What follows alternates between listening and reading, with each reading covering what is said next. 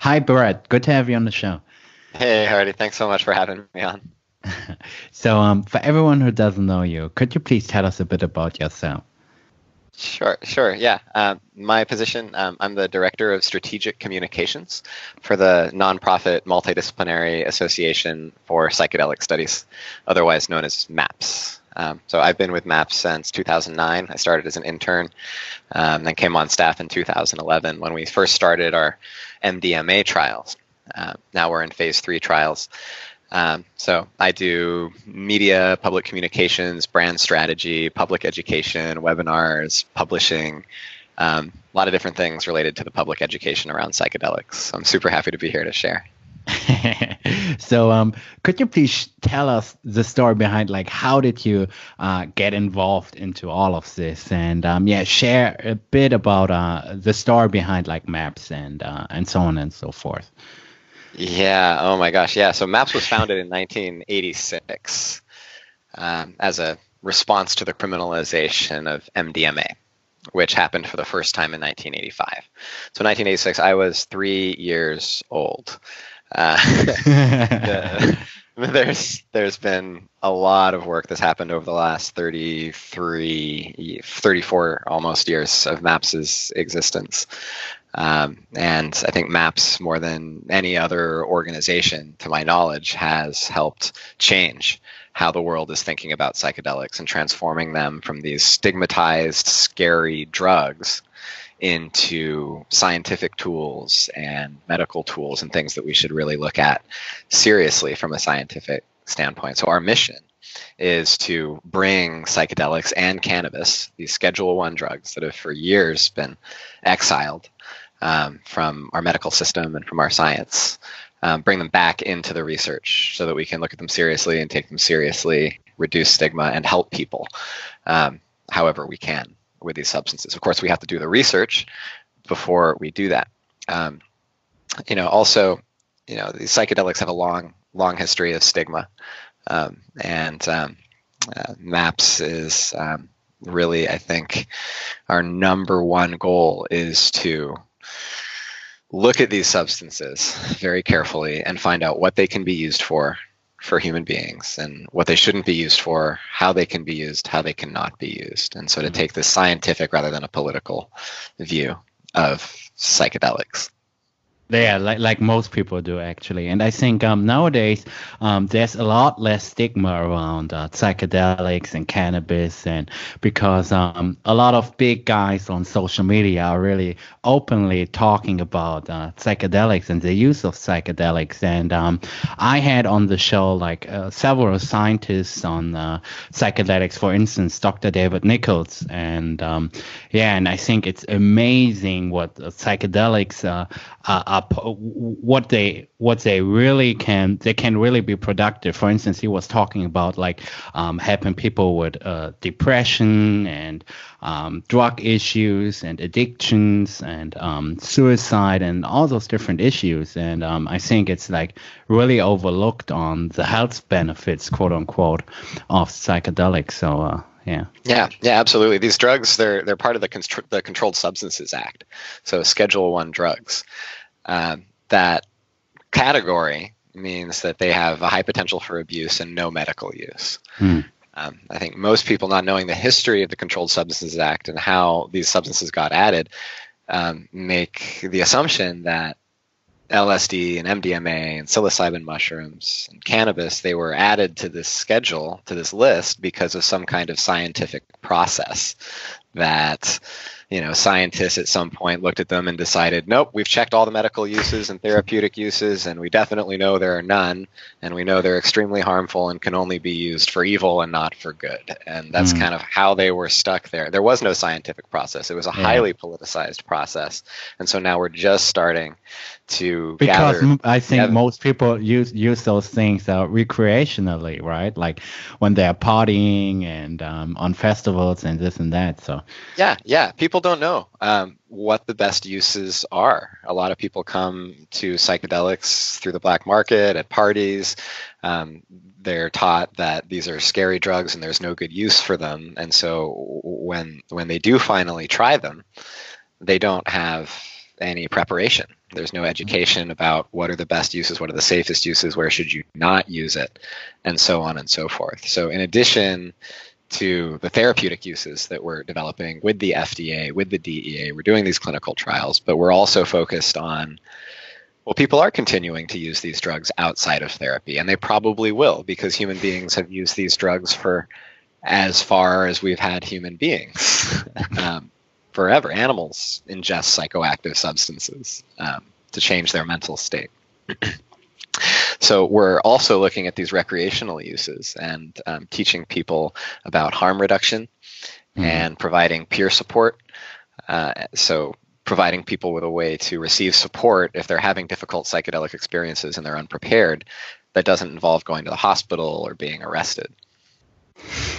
So um, before we talk about the actual use of psychedelics, um, could you please share with us like um, how is MAPS trying to um, reduce the stigma in our society, or especially uh, probably in, in the U.S. And um, yeah, could you please speak about uh, speak on that? Sure. Yeah. Um, in in the U.S. and in the world at large, we have this big, fancy, expensive medical system um, we have scientific research. Um, we have approvals from the regulatory agencies. These whole systems hmm. that are in place to uh, allow us to feel safe with certain drugs or devices. Um, to um, say, hey, these are legitimate tools that can be used.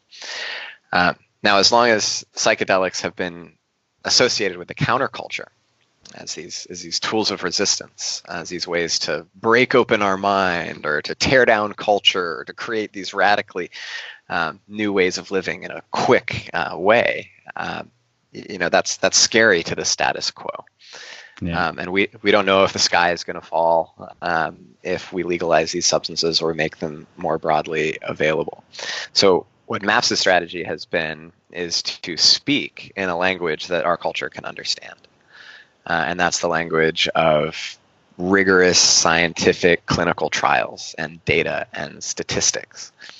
So, if we can present data in a way to regulators and to the world at large that makes sense in those systems, then we can have an official stamp of approval from the FDA that says, hey, these drugs have some medical uses as shown in scientific evidence. That removes them from Schedule 1. The DEA will be required to reschedule MDMA, for example, once it has a medical use. It'll have to go to Schedule 2 or 3. Um, so that's the language that we're trying to speak. Mm. Uh, and it seems to be working. Um, and it's that combination of the data, the hard data that we see in the clinical trials that's showing, wow, MDMA assisted psychotherapy is actually a lot more effective if you look at the phase three trials than the currently available treatments. Um, and that's um, that's the hard data that we have. Mm. And hmm. then at the same time, we have people, real live human beings, you know, going through these these trials and coming out with their stories about what it was like for them and how different it is than regular treatments. And they've already been through these treatments and then they share these stories and those get out in the media. So it's this combination of really poignant stories, personal stories, and the hard data that is drawing more attention to this work. And so you have, as you said, these big podcasters uh, and journalists. Michael Pollan came out. Um, very recently with this new book, um, How to Change Your Mind. And I think that's turned on millions of people to you know hey maybe maybe we've relegated psychedelics um, for too long and and we should be taking them seriously so that data and the stories is like leading us to be able to hmm. have more conversations yeah and i think the big problem is that the average person is so emotional about the topic. Like um, before you are saying anything, they already have an opinion, and um, yeah. So so the ground on uh, having a, a, quote unquote healthy discussion is like um, yeah, it's it's it's really hard to have an, an a normal uh, discussion with someone because they already have like a negative viewpoint on psychedelics. Like I, for instance, I don't have like a particular like um, favorable opinion, nor do I have like a disfavorable opinion on psychedelics. I think um, they could be used for for good, and um, they can be used for terrible things people ex- having very very bad experiences with uh, using those substances and um, yeah, I think the biggest problem is that people are really emotional about the subject. So yeah, yeah, and connecting with those emotions, I think, is the core of what I do with maps. Is finding out what are the fears around these substances, and then how can we, again, speak in a language that people can can understand and kind of speak through those fears. I think a big thing that we can do is to acknowledge the fears. Um, not try to sweep them under the rug or pretend like these drugs are going to save the world or uh, on their own. it might help, but certainly not on their own. Um, yeah, how can we how can we have those conversations? Um, mm. you know, hmm. looking at what the misconceptions are, I think is most important. The one miscon yeah yeah go, go ahead. ahead. yeah yeah I, I, wanted to ask like what are the common misconceptions about sure like, yeah, yeah one, but go ahead yeah yeah so if if if, if people um, are afraid of one thing and mm. more suspicious of one thing than they are of psychedelics, it's the pharmaceutical industry. Uh, we've seen big this. Pharma. Big pharma. Big pharma. So it's like, sure, you know, psychedelics, scary, counterculture, Tim Leary, oh my gosh, we don't know, you know. But big pharma, that is a known danger mm. to a lot of people. There's a great deal of mistrust. We've seen that from the opioid epidemic and pharmaceutical companies pushing overpriced addictive drugs to people who don't necessarily need them. Not enough controls over how many are being prescribed. We've got the, the prescription antidepressant epidemic. Um, I know a lot of people who maybe wouldn't say they're addicted to antidepressants, but they're on antidepressants. They're afraid to get off of them and they're not sure if they're working. Mm.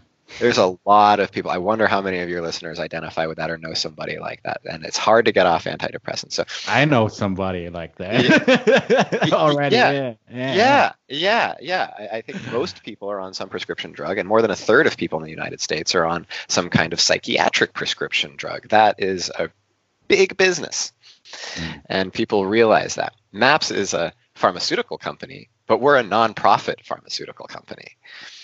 We don't plan to have a patentable drug that we can then control the market and get people on it and have them take it every day for the rest of their lives. So, one of the misconceptions is that MAPS is just another big pharma company trying to get people on another drug. First of all, MDMA and LSD and psilocybin mushrooms, all of these are off patent you can't patent any of these drugs. MDMA is too old. It was first patented in 1914. LSD, similarly, um, way too old. Um, psilocybin mushrooms, of course, they're naturally occurring. So you can't patent those. Cannabis itself, you can't patent that. There's all sorts of ways to patent and lock down in terms of intellectual property, um, different ways to synthesize psychedelics mm-hmm. or different ways to deliver them, different preparations and pills or capsules or that kind of thing.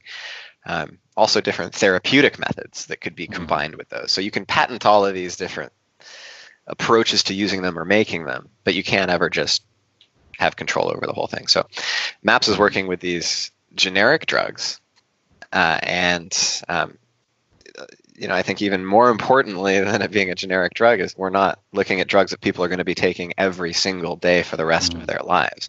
Psychedelic therapy is a very different treatment model than our current pharmaceutical system, where you go to the psychiatrist, maybe you have a 20 minute chat, and they give you your prescription drugs. This was my experience. I had a lot of experience with mental health and pharmaceuticals. Speak to that uh, if you feel comfortable. Yeah, yeah. I can, I, I, can get back around to that for sure.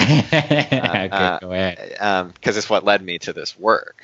Um, mm. But but the misunderstanding that people have is that people are going to be taking this drug every day for the rest of their lives. So they see the headline, MDMA for the treatment of post-traumatic stress disorder, and they think, oh, great.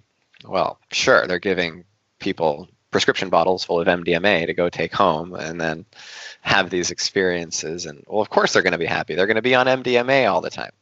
Whoa. You know, first of all, you can't take MDMA all the time. Not only um, can it be toxic if you take too much of it too often, but it just won't work. It just won't work. Anybody who's used MDMA recreationally and trying to do it like three days in a row over a weekend, by the last day, it's not going to work because the pharmacology just doesn't work like that. Didn't know that. Yeah. So instead, we're looking at just a few sessions in a case of um, in a course of 12 weeks of psychotherapy which is the standard for mdma assisted psychotherapy that we're developing people only get the drug three times and they get it there in the context of psychotherapy under the supervision of a therapist and they don't go home until the next day or until after the drug's effects have completely worn off. So there's a lot of uh, a big container around it. You'll never get a prescription bottle to go fill at the pharmacy and keep in your medicine cabinet even after approval. That'll never happen. You'll go in and you'll get the one from the therapist. You'll take it right there and you'll have your therapeutic experience. So i think that's a big misunderstanding that we're not just trying to get people to take more drugs. We're actually trying to get people off of the drugs as mm. quickly as possible. Um, so there's not there's there's not this. Sounds big, like the opposite uh, on what what, what uh, big pharma is doing. Yeah, um. yeah, and that's why I'm so excited about it. Uh, so you, know, you asked me to talk a little bit about my experience, and uh, please, yeah, w- when I was young, I went through all sorts of different psychiatric treatments for mental health. I was very depressed and angry. Result of my living. It was a result of my living situation, growing up, relationship with my parents, and um, just like you know, we're kids. We just kind of like take on the environment around us, and um, so you had like a bad environment back then. So yeah, yeah, it, it wasn't healthy for me emotionally growing up, um, which I know probably most people can identify with. What um, what happened for me is that I got put into the mental health system, and um, for for the first 20 years of my life, I was seeing psychiatrists. I was taking antidepressants. I was taking lithium, a mood stabilizer. Um, I was, How old were you uh, back then? Like 14, 15, 16? Started or? when I was 11 on these drugs. what? I so consider myself lucky. Lucky. Um, just like a couple of years ago, I read a, a New York Times article about how they're giving antipsychotics to two-year-olds. Now, what? yeah, imagine, yeah, and, and, maybe there's a use there. Maybe there's a use. Sure. Maybe for some people. I'm no doctor, that, but right, exactly. It, it sounds crazy to me, but how do you decide a two-year-old is psychotic because they're crying a lot? I don't know. it seems like a normal two-year-old response. um, so yeah, I was, I was I was on these medications for a long time. I didn't feel they were helping me. I didn't feel like I was getting support from therapists. Um, and I started reading about the counterculture, and I started, you know, I learned that hey, these drugs existed, and they were helpful for some people for creativity, and um, I found uh, LSD on my own. Um, reading this big history, I was, you know, reading about all these artists and musicians and activists for years who have been using these and, and proselytizing about them. Mm even though I'd heard that these drugs are super, super dangerous. So when it came down to, you know, I had this these, these little squares of LSD in my hand, and um, you know, this was my junior year of college, and I was thinking, you know, well, this is, stuff is so dangerous. I'm going to permanently break my brain if I take this. This is a synthetic drug. Like I don't, this, I'm not the kind of person that does this. But what what I found when I did some internal looking about it was I've been taught to take drugs my entire life. LSD's been around since the 40s, and millions of people have used it. And looking at the science, you know, compared to the science of what happens when people are on antidepressants or antipsychotics or these much newer drugs with, with um, a, a, far shorter history of use. Um, people have been taking LSD since the 1940s on a regular basis, and there are case reports and epidemiological studies and toxicology studies. We know a lot about these drugs. Um, we don't know as much about what happens if you've been on antidepressants for 40 years. yeah. They haven't been around for that long. We don't know. It was similar to cigarettes and smoking. When cigarettes first came out, um, they were very popular in the early 20th century as a result of movies and film. Uh, and people thought they were good for you. Doctors would prescribe cigarettes. They would say, "Hey, you should take cigarettes. It kind of like loosens up the phlegm in your in your chest, um, and it's it's good for your breathing and it circulates." Sure. You know, it makes and it, took, sharp. yeah, it's great for you. Please, yeah. And it took like maybe cigarette makers knew about it, but it took 20, 30 years yeah. for the carcinogenic effects to come out. I'm not saying that antidepressants have carcinogenic effects. It's simply that we don't know. And so this was a calculation that was going on in my head. Uh, I was mm. like, well, there have been a lot of people who have used LSD in therapy. I've read the books, I've read the case reports, I'd read Stan Grof, and so it's like, well, I'm going to give this a shot. And that day, I took a six-hour walk around the campus. I didn't go to a party, I didn't go to a rave. I just like walked around in nature, and I took a long walk and just felt really clear and present. And um, the sun was shining down on me, and I just felt um, like this is really beautiful. And in that moment of saying like this is really beautiful, this expanded awareness, uh, I, I had the realization that maybe nothing was wrong with me. That maybe there's nothing wrong with my brain or my neurochemistry, such that I need to keep taking pharmaceuticals. Very powerful. I wasn't expecting that. yeah. Um, the next week, I visited my psychiatrist for the last time, and I was like, "We're done. I'm not going to be taking these drugs anymore. After like uh, working with him probably for several years, right? Yeah, but working with, you know, going in and the 10 minute conversation and then a re-prescription. You know, there wasn't mm. ever any like, hey, what was your? I never had a psychiatrist or mm. a therapist for that matter say, what's your family situation like? Nobody asked that. They were just giving you drugs. Nobody asked.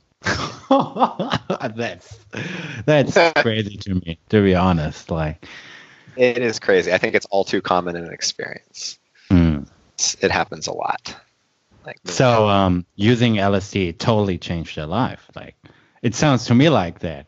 It so. it did. It did, and I wish I had had more support. I wish I had had somebody to talk to. It probably would have been better to have it in combination with therapy at that time, because it, it it took me years to understand that that moment and and why that moment had led me to get off of my prescription drugs.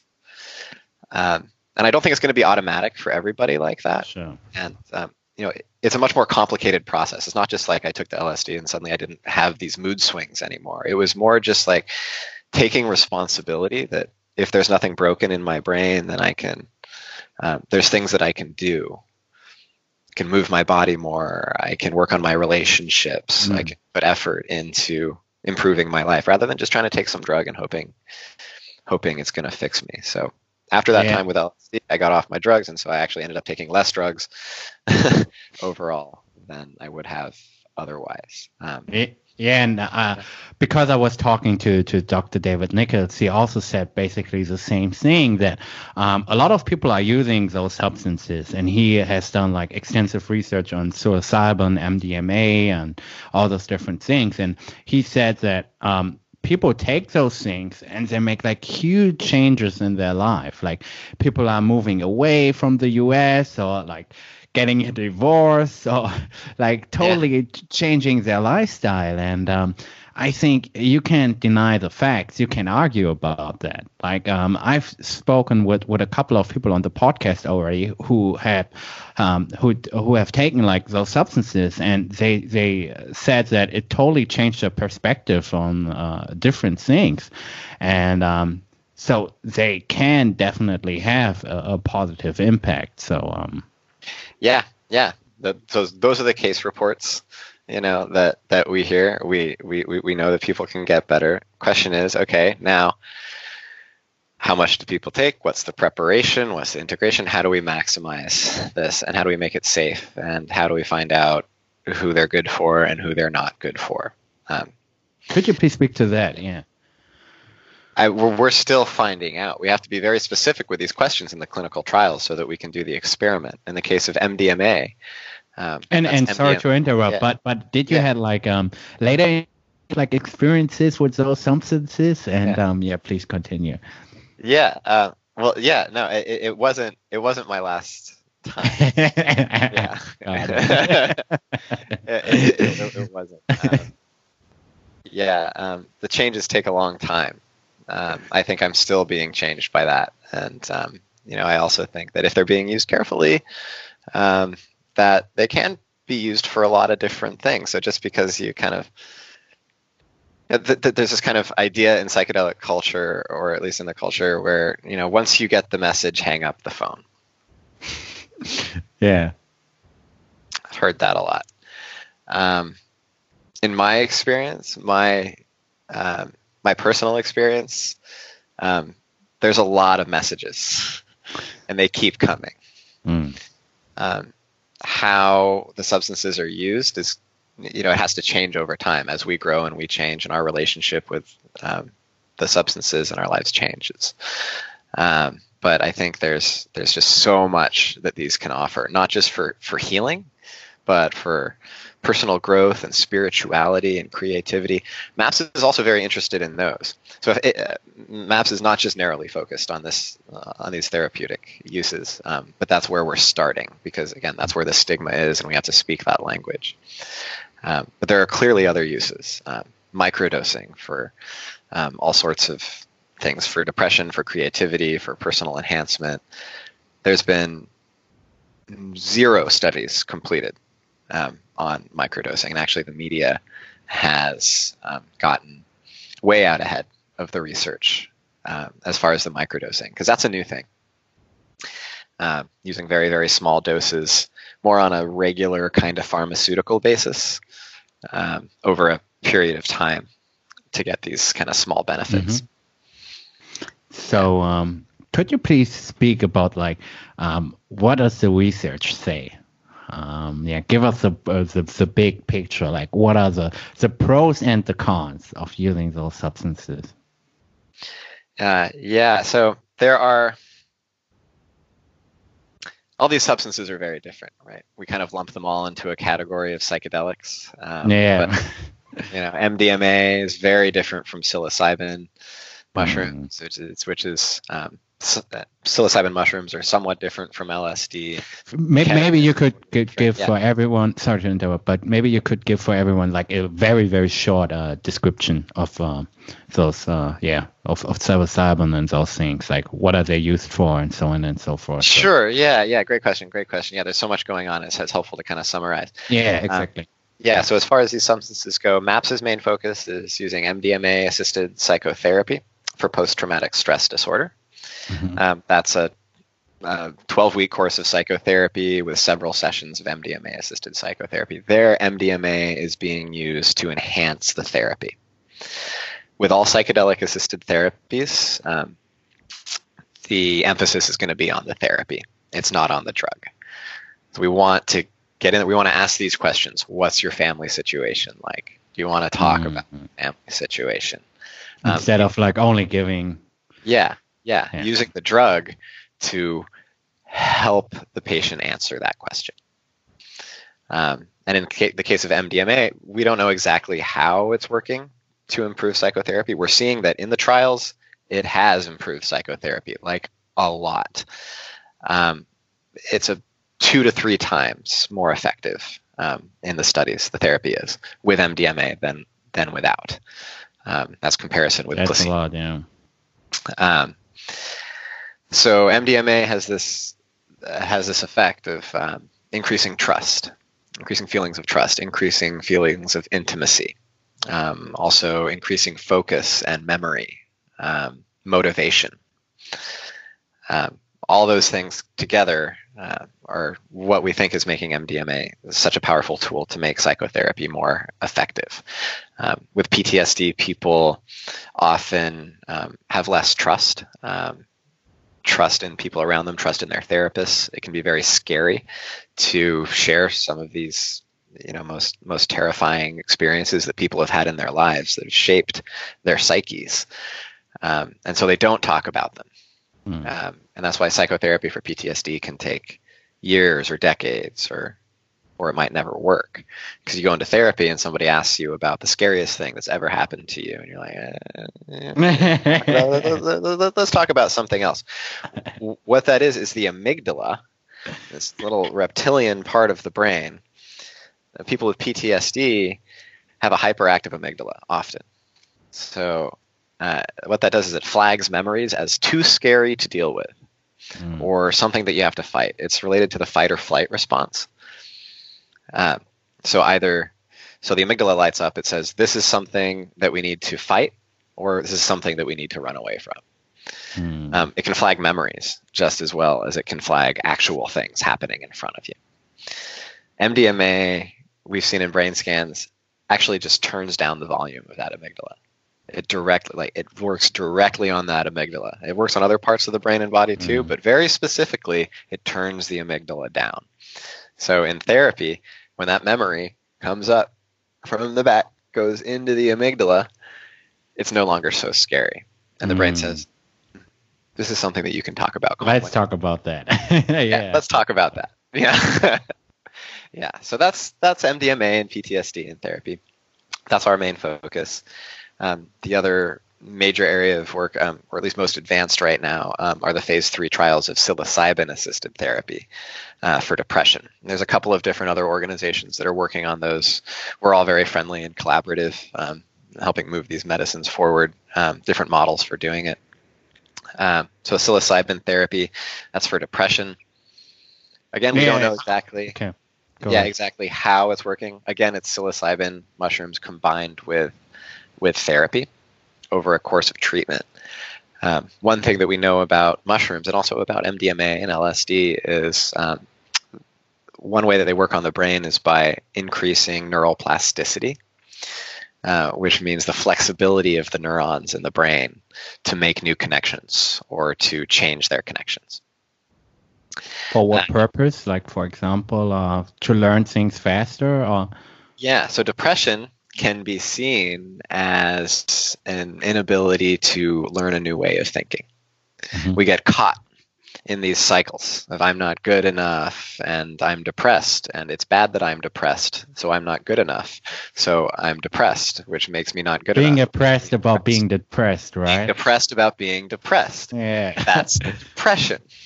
Everybody gets knocked down by bad moods sometimes. Depression is what happens when you're in a loop and you can't get out. Um, so psychedelics they increase. Never seen it like that, by the way. Very powerful, but Yeah, yeah, yeah. Like it's okay to be in a bad mood, but yeah, exactly. having a bad day and being depressed. It's like you're caught in this Yeah. box. You can't get out of it. Basically, you're trying to, but it, Yeah. it doesn't work. Yeah, you've convinced yourself into this box. Mm. yeah. And these tools, they can increase this plasticity. They can help the brain realize when it's in a loop and break out of it. Mm. So, supported with psychotherapy, that can be guided in a way um, to realize that people are in patterns and then to kind of break out of those. Um, there's also um, a new neuroscientific model called the default mode network. Default mode. Um, so, the default, it's like your computer, it's the default. It's the standard setting on your brain. You go around your day, you know, you're Hardy, I'm Brad. We have our personalities, we have our Yeah, ways of relating to people. It's like, okay, likes and dislikes. this is and, my yeah. life. This this is what I do. That's the default mode. It's a system, it's a pattern in our brains um, that's just normally activated, Mhm. and it might have a certain shape on a brain scan. It Might just kind of look like this.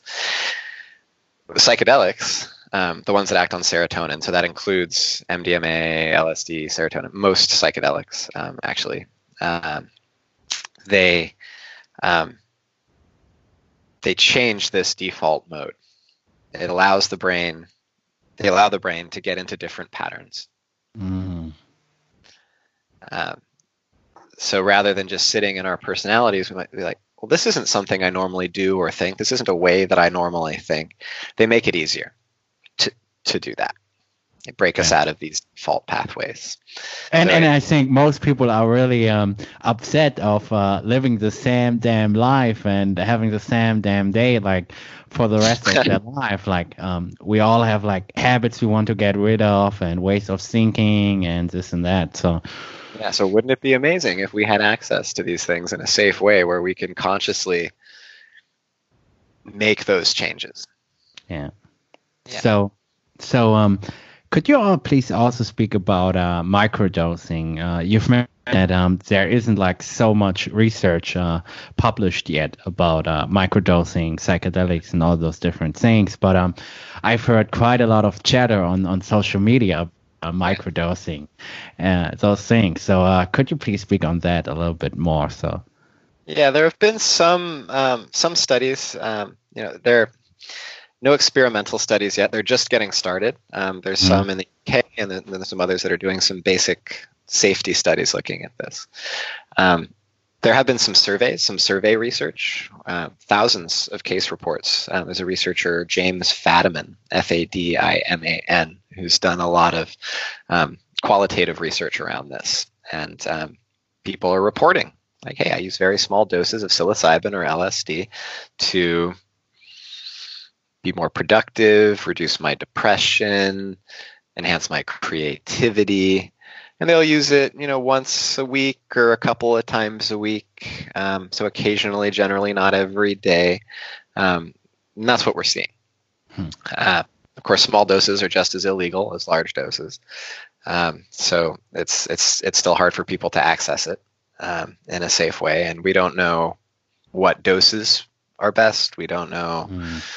Who they're working for, what conditions they're working for. We won't know that until we do more um, we have more clinical studies about it. Um, and it's new. It's really new. Um, if you look back at the 1950s, 1960s, um, that's not the model of using psychedelics. Psychedelics and psychedelic therapy, the model is you take a lot of it in mm order to make big changes.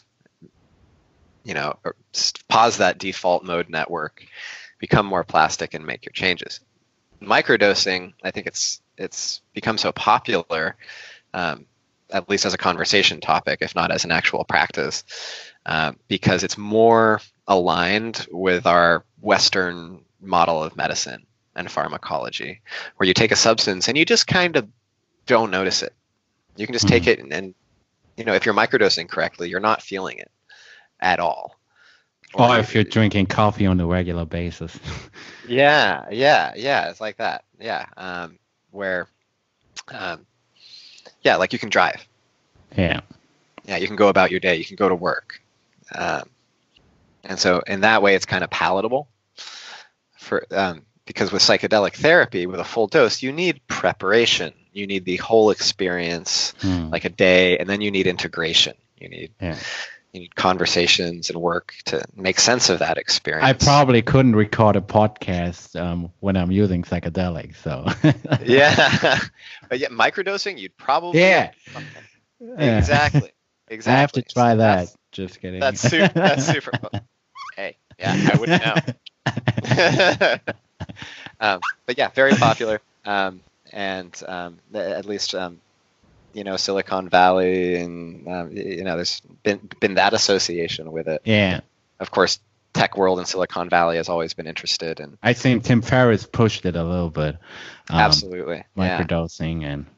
Yeah, yeah, yeah. So we don't know much, um, but it's palatable to our culture because it's a small dose. You can take it and go about your day. It's more just like I want, I'm going to take a drug and just feel marginally better. It's not a psychedelic therapy. Um, so even though we might be looking at LSD and LSD assisted psychotherapy, you know, microdosing LSD and then LSD therapy, it's the same drug, but it's a very, very different use. Yeah, and and how would one go about like um having access on those things legally in the U.S.?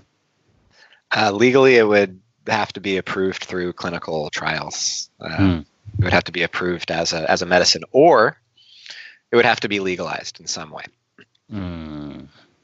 Mm. We haven't talked about decriminalization, but that's certainly happening uh, very slowly, um, particularly for psilocybin mushrooms. Um, Where?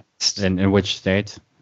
Well, we've had um, we've had the city of Denver now mm-hmm. decriminalize um, psilocybin. We've had the city already. Of, yeah, amazing. Um, late last just a few months ago um, actually one of my colleagues, uh, Sara Gael, who's been our director of psychedelic harm reduction and peer support here, she, um, she she's at MAPS and she's been appointed to the Denver City Council panel on how to deal with this decriminalization, how to reduce the risks associated with what they're anticipating to be some some broader use of psilocybin mushrooms. So Denver, um, the state of Oregon has an initiative um, that they're working on, the psilocybin service initiative, which is going to be more about sort of medical or therapeutic access.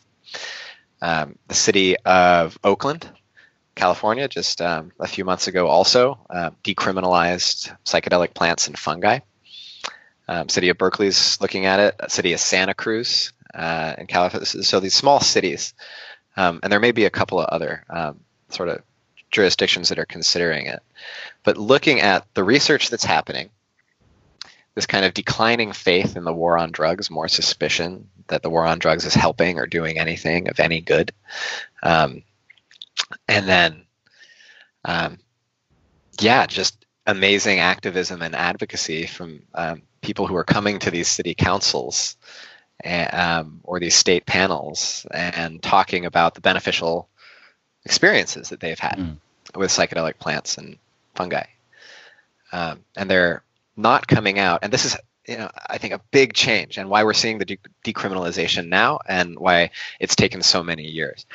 Um, I think the key thing that's happened is now when advocates come to these legislators and they say, I want to see decriminalization around psychedelics. They're not saying, I want to see decriminalization around psychedelics because it's it, it, it expands my mind and it shows me what's wrong with the system and how systems of power need to be torn down and, and, and we're in an environmental collapse and everybody needs to take these drugs.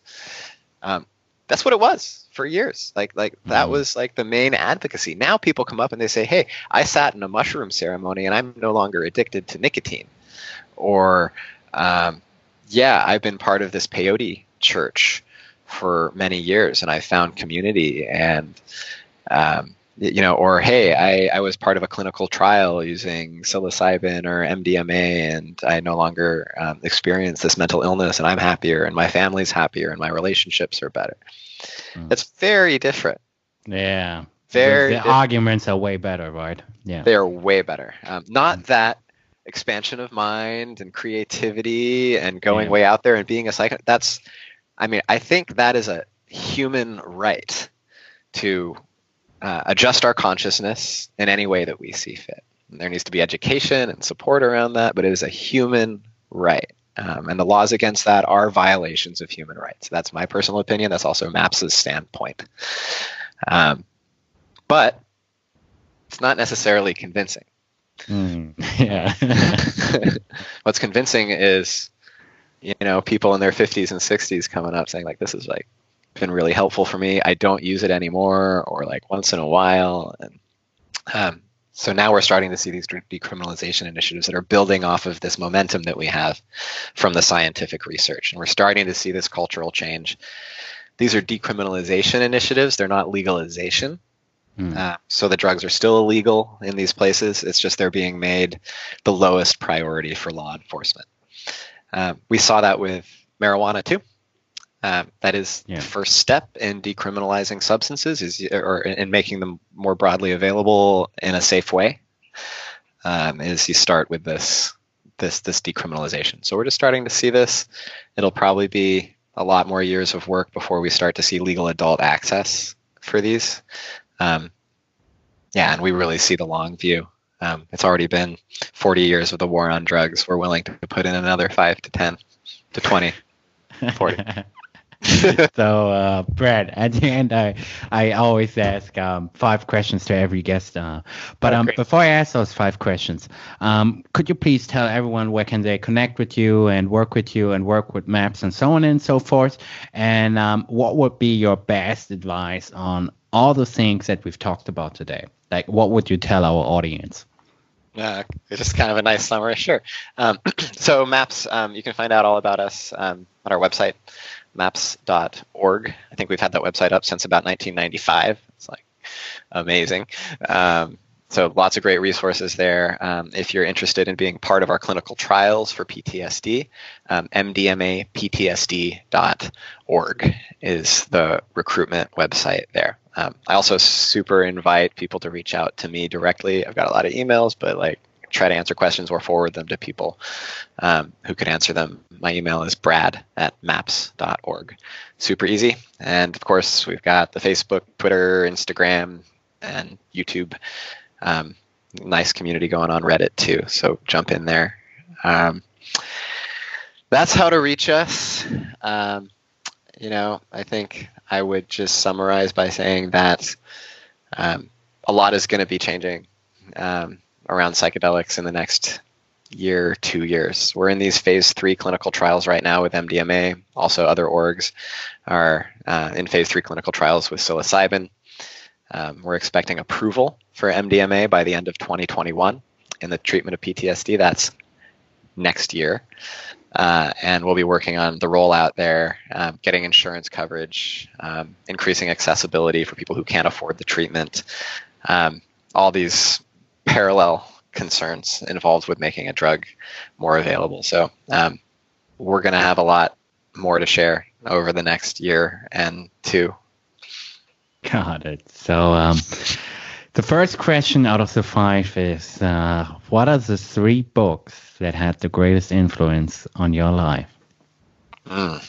Yeah, great question. I have a couple right here on my desk, so I'm gonna I'm, I'm, I'm, gonna go for the one. One of them, um, this is kind of kind of gonna kind of nail me down as a little bit of a drug nerd here, um, but um, there's a book called Pihkal, P I H K A L, um, mm-hmm. which was by Alexander and Anne Shulgin.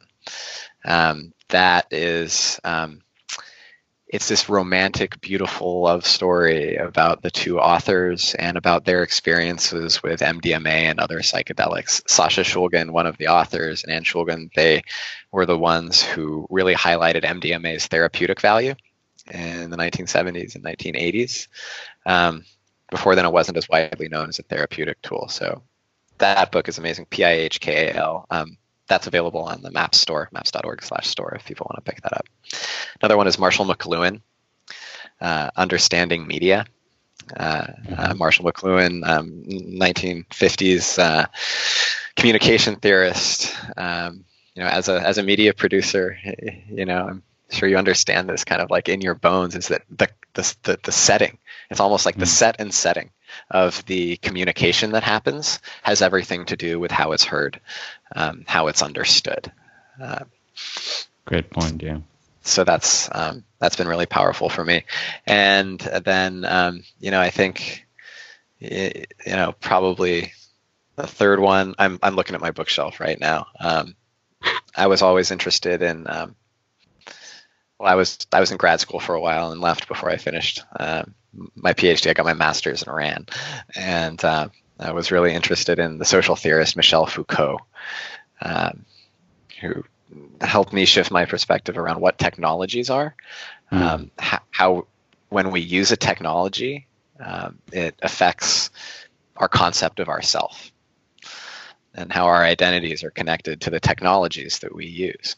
Um, especially if those technologies actually go into our brains and affect our brains. So help me think about drugs as these technologies that we can use to help shape our identities in different ways.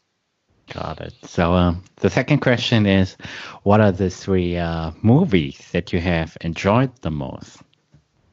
Three movies. I watch so many movies. It's really hard um, to um, nail it down. Um, Fear and Loathing in Las Vegas. So yeah. Oh my gosh. I would not recommend that film exactly as a model of responsible psychedelic use. Um, yeah. Um, yeah. I just saw Star Wars. That was super fun. Yeah. Yeah. I love the sci-fi. Um, let's see what else. Um, there's um, Enter the Void is this really weird, um, surreal film. Um, Enter the Void. Enter the Void. Um, DMT is in the film. Um, dimethyltryptamine is very, very powerful psychedelic. Um, and it's modeled after um, the Tibetan Book of the Dead. So the experience of the character as he goes through this kind of like afterlife rebirth process is pretty trippy. Yeah, and then um, and then a final film. Um, you know, I'd be crazy not to mention the Never-Ending Story as possibly my all-time favorite film of all time. It shows that I'm clearly an '80s kid. Uh, Got it. So um, the third question is, uh, what is the most useful product or service that you have bought in recent memory? Product or service yeah, that I've most useful. Wow, that's really good. um,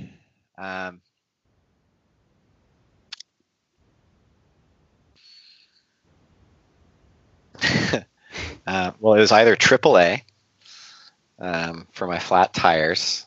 That has been a great innovation. I'm no longer What's worried that? about. Uh, AAA is the American Automobile Association. Uh, you just kind of pay a fee, and like they'll come and change your tire if you get broken down somewhere.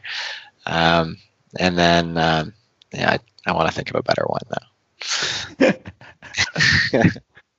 um, Uh, it, it Yeah, could I be just- like yeah. anything. Like people Yeah, mention just up- Uber Eats, Amazon Prime. Like- I, I I just upgraded my task management software. Hmm. So I can track all of the million different things I have to do across all of my devices. what are you using? Which kind of app? Uh, things. Things. It's called Mhm. Things. Yeah. Yeah, it's based on this way of um, completing tasks called getting things done. It's very much about like what's the top priority, how do you move it up, and we have a lot of priorities these days. So um, the fourth out of the five question is, uh, what are the most important realizations that you've had in the last couple of years? And we had some guests who shared something deeply personal about their career, family life, relationships, time. So speak to anything you feel comfortable sharing with us today. Most important realizations in the last couple of years. I think it's that um, it is possible to work harder.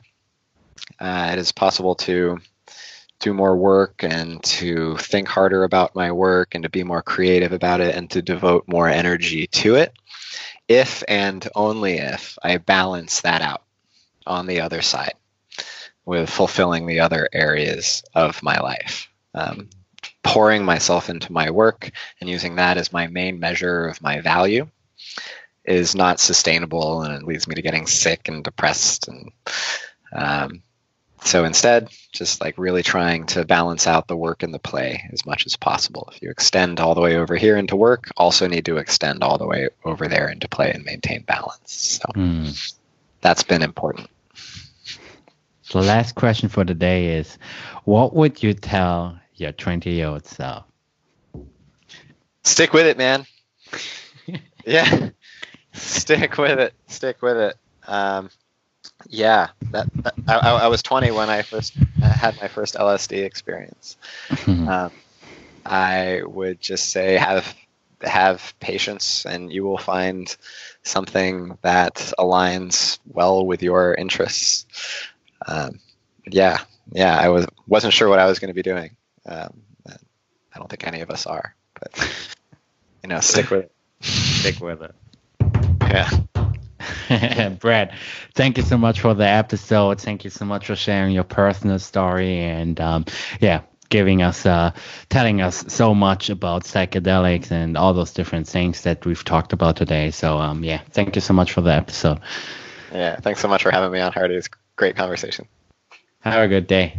Bye bye. all right Thank you for listening. If you like this episode, please rate, review, and subscribe. Also, make sure to share the podcast and tell your friends about it. Thank you so much for supporting the show. I'll see you in the next episode. Over and out.